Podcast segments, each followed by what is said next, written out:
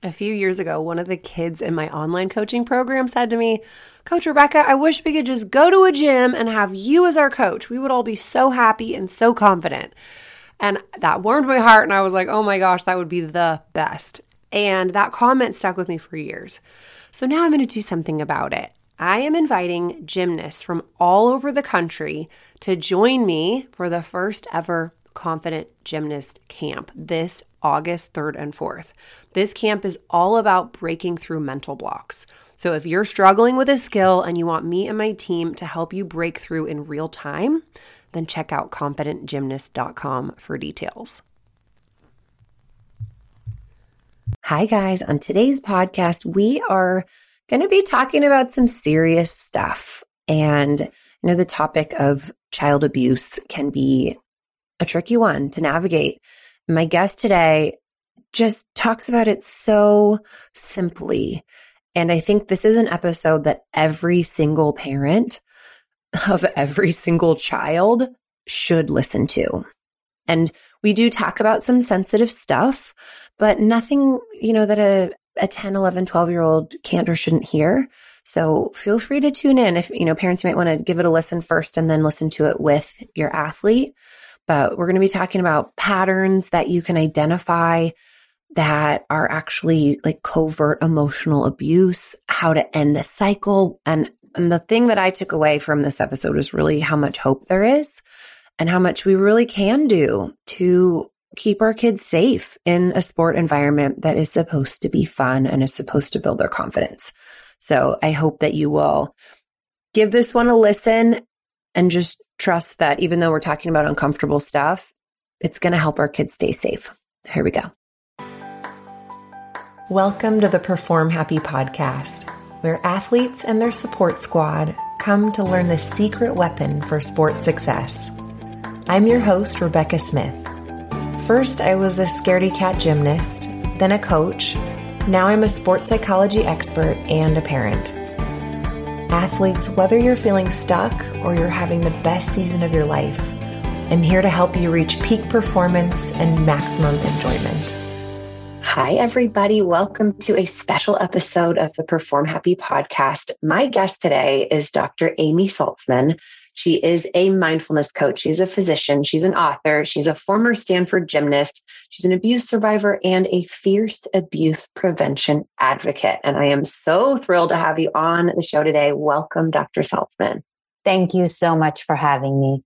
I mean, when when I even, when I heard wind of what you're up to, I got so excited because sometimes in this, you know, anti-abuse, anti-U S A G, it is what it is coaching world, it can feel kind of isolating. Like, you know, the one mom in the gym who's like, are we okay with this? Like, is this okay? What's how this coach is talking to my kid? It can feel like, well, it just is the way it is. And we have to just deal with it. So I'm excited to talk to you about, you know, what parents can do, and really dig into the hope around this situation. Right. I'm definitely, my thing is that we need to be working way, way farther upstream than most people are talking about. And we need to be educating athletes and parents, and that you can do at home in your living room on your own. And then we also need to be looking at the big picture and changing policy and laws and all of that. Yeah, great. So would you give us a little background on yourself and kind of what, what drove you to this passion? Yeah, so we'll start with that. I was a gymnast as a kid, a sport I know and love. I was super fortunate actually that my primary coach was a truly exceptional coach and one of those people who really brought out the best in everyone. I'm going to skip a lot of decades and fast forward to what had me do this project. But I worked with a life coach for thirty-one years. And in August of twenty twenty, she insisted that I get a neuropsychological evaluation because I had asked to graduate or leave the coaching or change the configuration of the coaching. And at that time, she continued her gaslighting of me and basically said either I had early Alzheimer's or that I was simply resisting at that point, basically my spiritual evolution. And we were kind of at a stalemate, and her choice was to insist that I get a full neuropsychological workup, which was seven hours of testing, you know, remembering words and looking at pictures, two hours of the neuropsychologist talking to my coach, and one hour of the neuropsychologist talking to my husband. And at the end of that process, the diagnosis was that the relationship was a relationship of undue influence, which is also known as covert emotional abuse or coercive control. So it was thirty-one years of emotional abuse. And when, as soon as the neuropsychologist said it, like my whole world kind of collapsed in on me. And the view of this person that I had truly loved and trusted with my heart and soul was completely upended. And kind of my view of myself was completely upended. And the Spot a Spider program is actually the result of me making lemonade and lemon meringue pie and lemon bars out of those decades of abuse, because really what it was was thirty-one years of grooming. So what happens is now I understand grooming as a medical professional, but I also understand grooming from the inside out. And I've always had a knack of being able to explain complicated topics to children. And so it's like the one thing that's missing in the abuse prevention landscape is, how do we talk to kids about this topic in a way that they can come home or to a safe person and say, this doesn't feel right. Something's off. I'm afraid of my coach. The coach is behaving inconsistently. And for them to start to learn, the reason it's called How to Spot a Spider is for them to start to learn to see the threads and the patterns in the spider's web. Because that early grooming phase is super hard to notice. Mm-hmm. That is something I was noticing as I was getting ready to chat with you, is that, I mean, I wouldn't be surprised if many abusers don't consider themselves abusers. They don't realize that what they're doing is not okay. They're coaching the way they were coached. And that's just the way it's done. Well, and it's interesting because people who have a history of being abused in any setting are more likely to be abusive. And there's often a huge amount of denial. And a coach, many abusive coaches, and then by extension, many gyms, many clubs, many teams, many organizations think that this coach is an excellent coach. So for example, since so many of your audience are gymnasts, Laurie Hernandez's coach, who was suspended in a rare act of justice for five years, I think was her ultimate suspension. You know, even after she was suspended, she said, you know, my problem was I cared too much. No, your problem was that you crossed the line from being an a passionate and intense coach, which, you know, coaches are going to push us. Coaches are going to ask us to move beyond our limits. There's a difference between intensity and abuse, and she crossed that line, but she still doesn't think so. She feels like she's a scapegoat for the post-Nasser era, rather than saying, oh, you know, thanks for pointing that out. I see where this was not healthy. I'm apologize. I'm going to make amends. I'm going to change. That was not her response.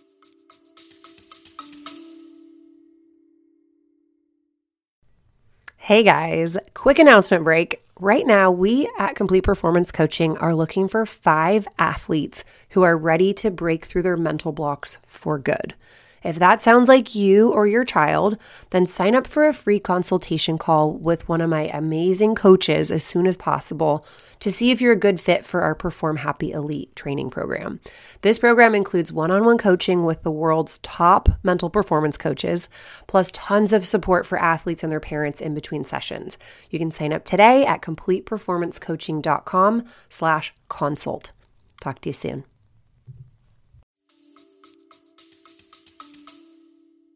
So in these situations, it's all very, in quote unquote, normal. What's happening?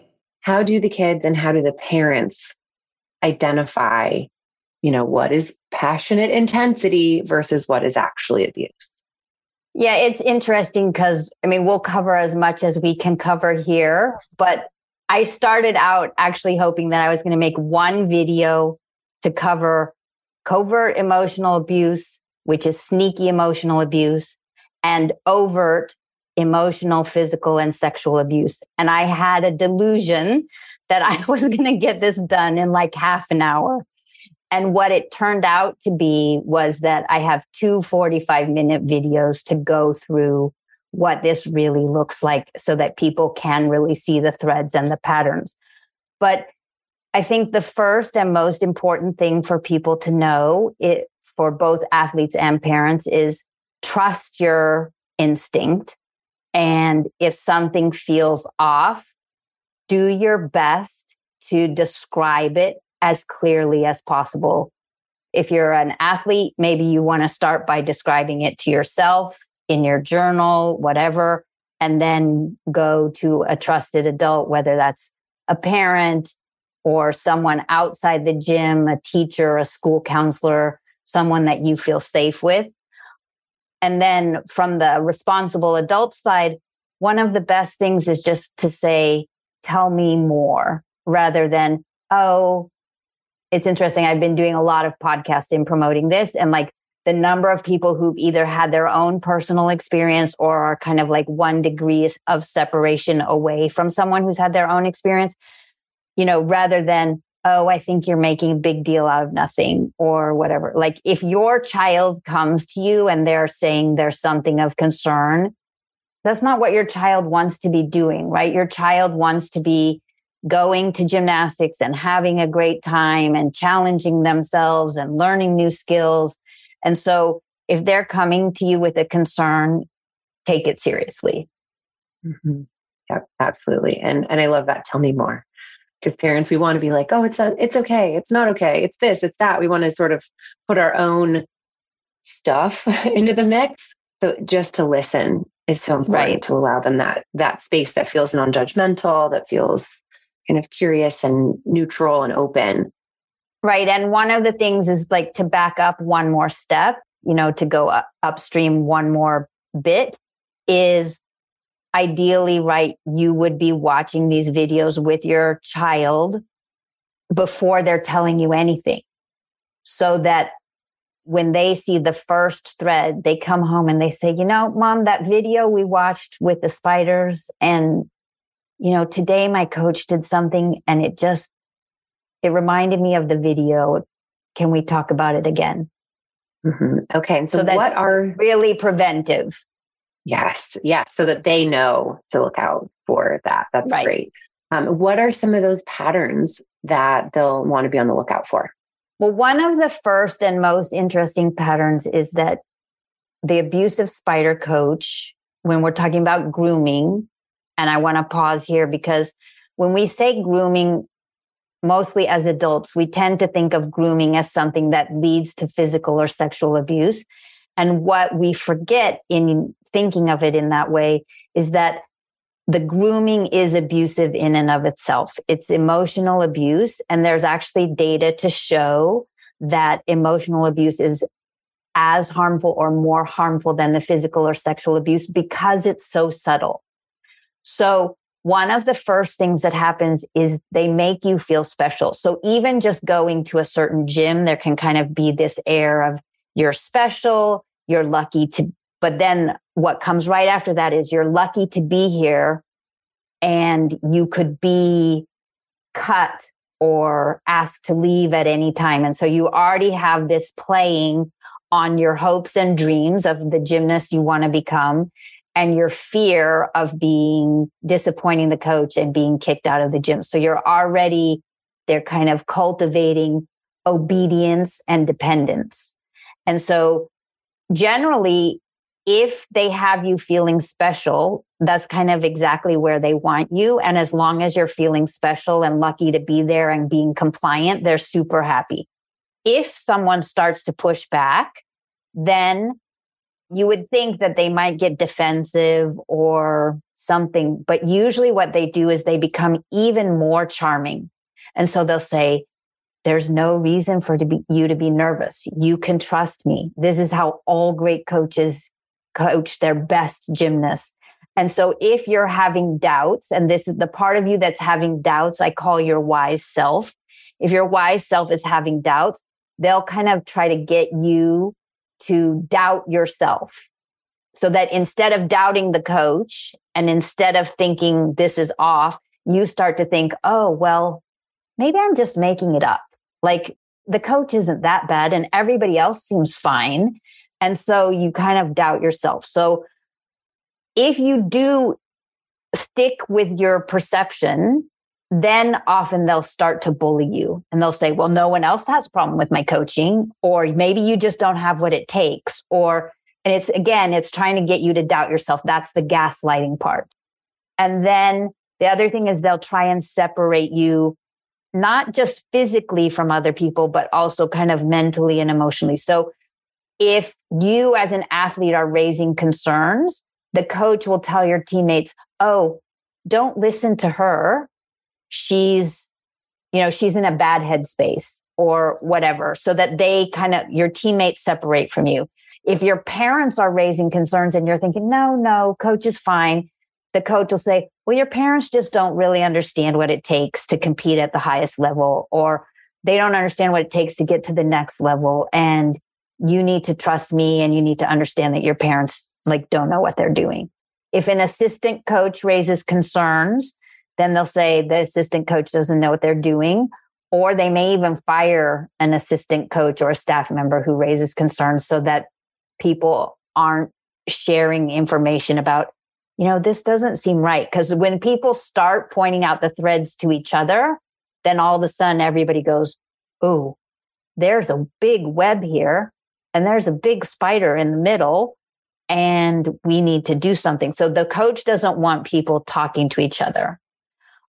And the other thing is they tend to kind of do kind of both bragging and being humble. So they'll say, one day they say, I'm a great coach and you're so lucky to be here. And you think, yeah, I'm really lucky to be here. And then the next day they'll say, well, I would never say I'm great, but your teammate said I'm awesome. And she brought in, you know, four other people who also think I'm awesome. So you're the only one, again, who doesn't think I'm awesome.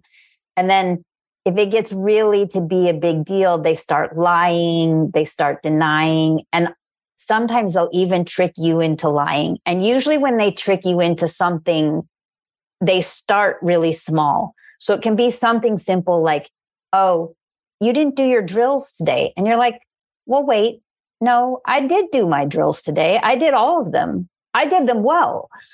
But you don't want to upset the coach. You don't want to be kicked off the team. You don't want to be kicked out of the gym. So you just say, oh, I'm sorry. I'll do all my drills. Or they say, you're having a bad attitude. You're like, no, you're scaring me.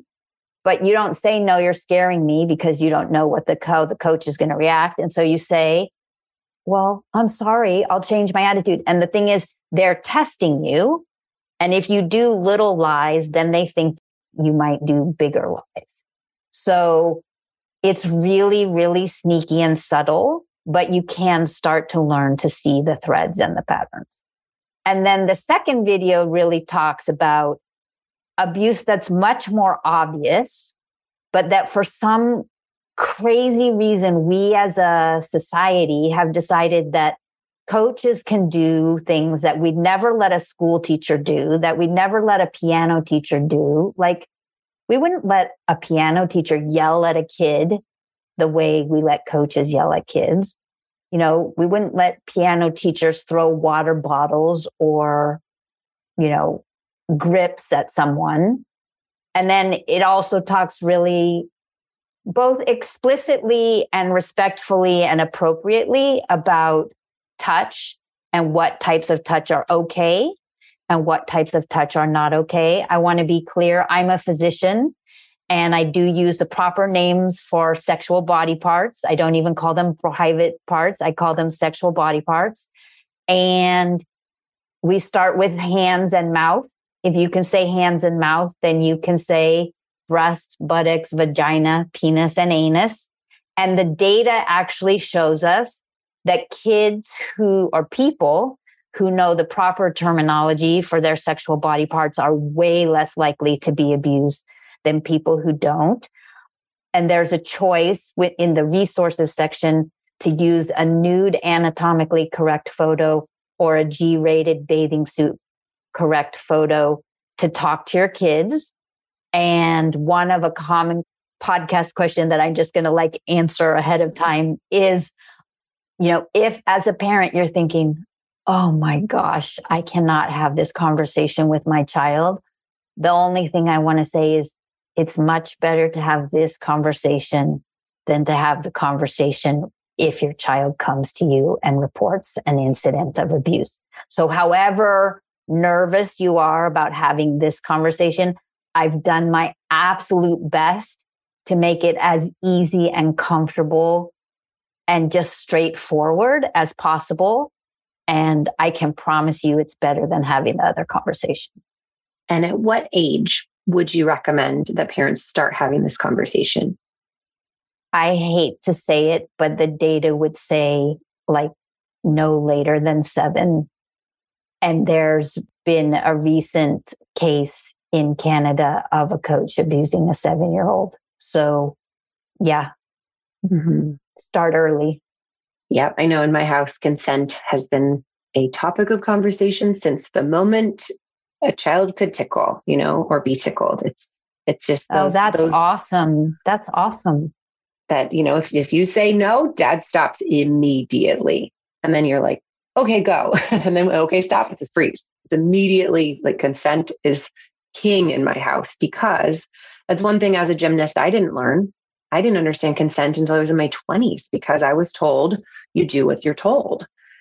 And that can create a lot of baggage in a in a young adult to not understand that their voice matters and that they actually can and should speak up in those situations. Yeah. And it's interesting because, again, as with the lying, the touch starts super subtly. So it's just a brush on your buttocks or a brush on your breast. And then it's a little bit like, well, did that really happen? Do I say something? Do I not say something? And, you know, also I want to be super respectful of it, that it's hard to speak up. And it's really hard as a athlete where you don't have the power and the coach does have the power to speak up. And so if you don't speak up in the moment, I want you to know that that's okay, because it's super common to be like fight, flight, or freeze. And often what we do is we freeze. And so if you freeze in the moment and you didn't say anything like, please don't touch me there again or whatever, then, you know, you go home, you talk to your parents and you let your parents deal with it. Like, I'm not expecting an athlete to do anything other than to tell an adult they trust. Then it's the responsible adult's responsibility to take the next steps. You just need to tell someone you trust that something's off. That's it.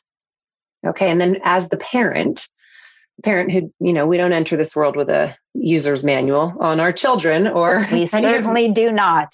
Any of this tough stuff. So let's say here I am, you know, mom skipping along. And now my daughter came home and said, something is not right. What so I is think, the next step? I think the first priority is to take care of your daughter and to ask, like, to say, thank you for telling me. I'm here to talk about it. I know it's difficult. Let's look at our options. Like, do you want to go to practice today? Do you not want to go to practice today? What would it take for you to feel safe to go to practice? Now, I'm going to put that aside and come back for a minute. Because ideally, and this is where we get to the bigger gym, club, societal policy pieces, right? Ideally, you would have your child in a gym that is at a minimum advertising that they're following all safe sport policies and procedures. They would be clear about where you report, you would be able to report anonymously, and they would be clear about what their process was following a report. not super common yet. And then if you were going to take it a step further, ideally you'd be in a gym that wasn't only following safe sports policies, because that's really geared to sexual abuse, but was following all of, on spot a spider dot com. I have a policies, procedures, and advocacy section, and it lays out kind of best practices from top to bottom for clubs and for society. And so ideally you'd be in a gym that has those policies. You may get into a situation, I certainly hope the Spot a Spider prevents this, but you may get into a situation where you need to decide, are you going to seek medical attention? Are you going to go to the police? And one of my board members is Judge Rosemarie Aquilina, so the judge from the Larry Nassar case.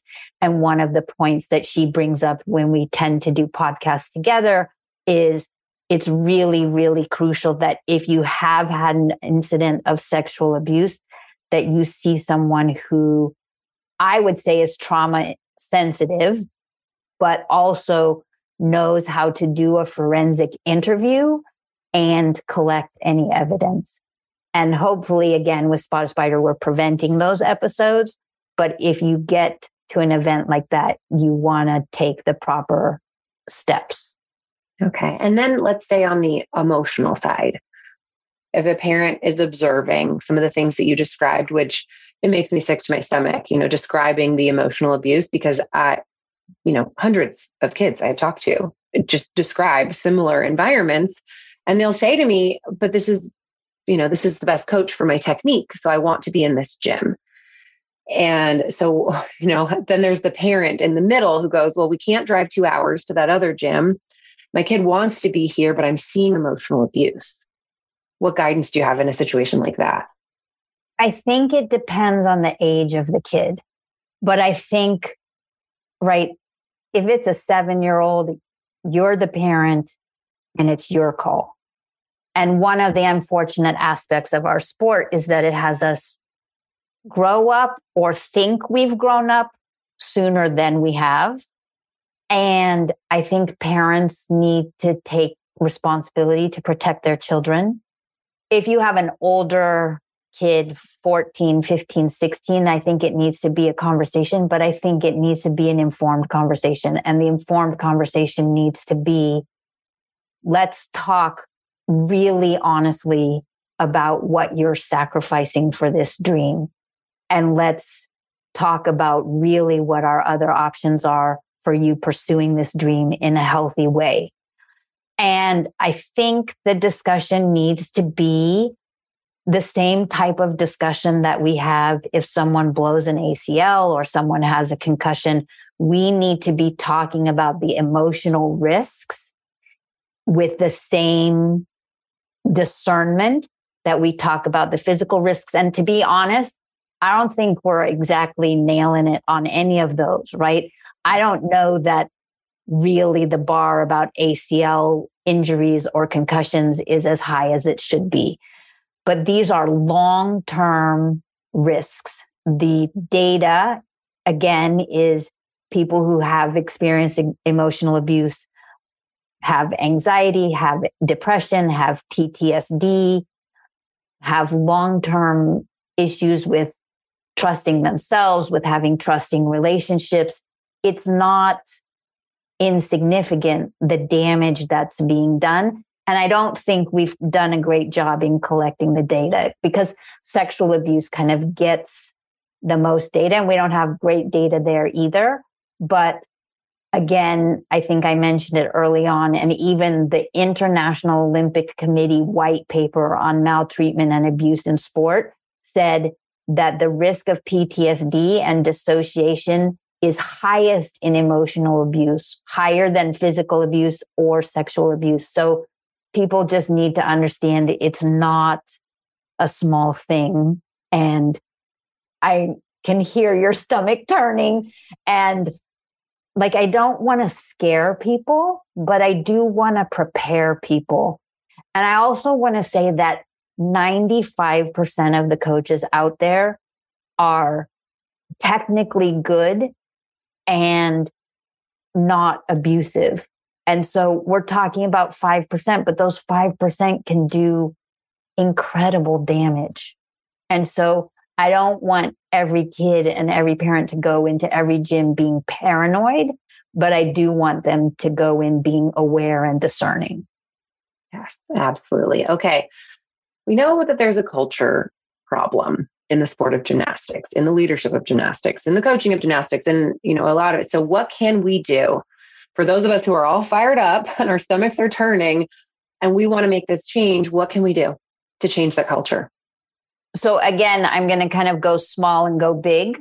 So the first thing is you can take care of your kids, and that might be your kids in your family, or as a coach, it might be your kids in your gym, and make sure they're educated and make sure that they, if you're a coach, that you really have preventive systems in place. And preventive systems look like, what questions do you ask when you're hiring? How do you screen for spiders? What kind of conduct agreement do you have your hires sign? So there's a sample conduct agreement on Spot a Spider. And what I will tell you is, if I were an abusive coach and I looked at that conduct agreement, I would think, this is not a spider-friendly environment, and I'm not going to be able to cause harm here. So unfortunately, that coach will probably go somewhere else, but at least it's, as a club owner or whatever, it's not happening on your watch. Then we go one step further, again, with the policies of your club should ideally have an athlete safety committee, and it should be made up of two, you know, reasonably mature athletes, a couple parents. And in most communities, you'll be able to find a parent who also is a psychologist or a social worker or someone who's trauma sensitive. And I would recruit them for sure to sit on the committee. And then people should know that the committee exists. You should have anonymous athlete surveys that you do every six months or once a year to see, are there any questionable behaviors from any of your staff, from the person who sits at the front desk to the person who cleans up? You know, people should be asked, is there anything concerning? And there, there's very specific questions about, is there anything concerning? Then again, who do you report to? And then, you know, pulling back, you know, ideally also you would report to Safe Sport. I can't tell yet if Safe Sport is just underfunded and like scrambling to do the right thing, or if they're not really doing the right thing. I just can't tell. I mean, some of the choices have been pretty disappointing. And then if we take the biggest view, we need to be lobbying for changes in laws. For example, I'm not going to list all of them, but for example, emotional and physical abuse should be treated the same as sexual abuse because they are harmful. And there should be no statute of limitations for bringing a case of abuse for any type of abuse. And bystanders, enablers, co-conspirators should be face professional and personal consequences if you know of abuse and don't do anything to stop it. As far as I'm concerned, you're an accomplice. So, you know, those are the types of changes that we need to be looking at in the sport as a whole. And I think that might mean voting for new representation at the top. Yeah. Well, you know, what I hear from all this is it seems overwhelming, but it also seems really hopeful. You know, that there are sort of clear next steps that we can all take. And, and I know when I put my daughter in gymnastics, I was very hesitant, very hesitant seeing my side of things and these kids who can't trust themselves, and they can't, you know, because they've been taught to not trust themselves. I, you know, did a full culture review and made sure that I knew, I knew that owner. I knew his va- values. I knew his priorities. I knew that they put humans first. So I, I like to know that I've at least done my part in vetting the gym. And I do. Do you want to say, so just because I'd actually love to hear, like, what were your three favorite questions? Like, you know, it was, it was more, it was observing. It was observing enough, more yeah. than asking. And I brought my little two-year-old in before she ever became of age to be, you know, a, a competitive gymnast. And I watched the way that the rec coaches taught. I watched the way that the owner interacted with his staff. I watched the way that the culture in general, I, wa- I, and then I introduced myself to him, and, and the questions that he asked me were really important too. And talking about, and I always brought it back to, you know, culture, culture, culture. And, you know, just in those interactions with him, I realized this guy really cares about humans above winning, and they win as a side effect of their exactly. incredible healthy exactly. culture. And that I see over and over. I'm finding these amazing gym owners who just won't stand for the negativity. They're firing coaches. They're starting new gyms. They're getting, they're like, we're out of the abuse business, basically.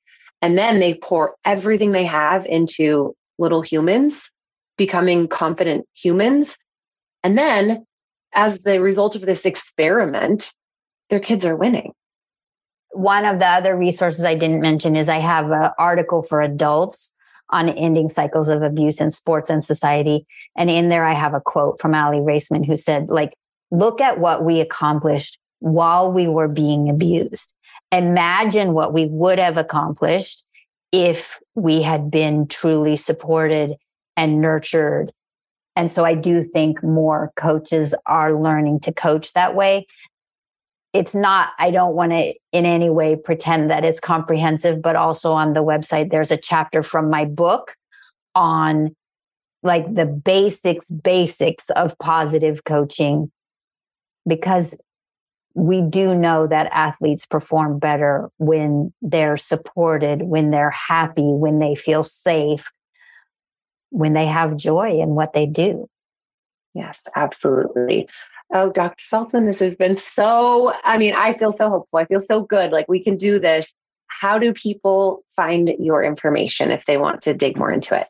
So it's super simple. w w w dot spot a spider dot com.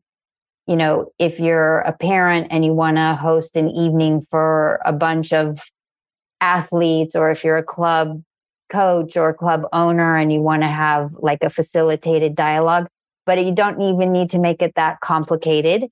And one thing I do want to point out for both the parents and the coaches who are listening is that twenty percent of every video purchase goes back either to your gym if you want to become an affiliate member. So if you wanted to take this to your gym, what's your gym called? Your daughter's gym called? Oh, Redwood Empire Gymnastics. So, right. So Redwood Empire Gymnastics would become an affiliate, and then you would have a code, and every video that someone buys and watches, twenty percent will go back to the gym. So better than a bake sale or a car wash or sewing sequins on leotards or whatever needs to happen. It's made to be simple. It's made to be easy. It's all there. Everything from here are the videos to watch with your kids to here are the requests that you want your gym owner to implement. Awesome. Thank you so much, Doctor Saltzman. It's been a pleasure having you. It was truly a pleasure to be here. And yeah, well, thanks for spreading the word. We're spreading it. We can, we can do this together.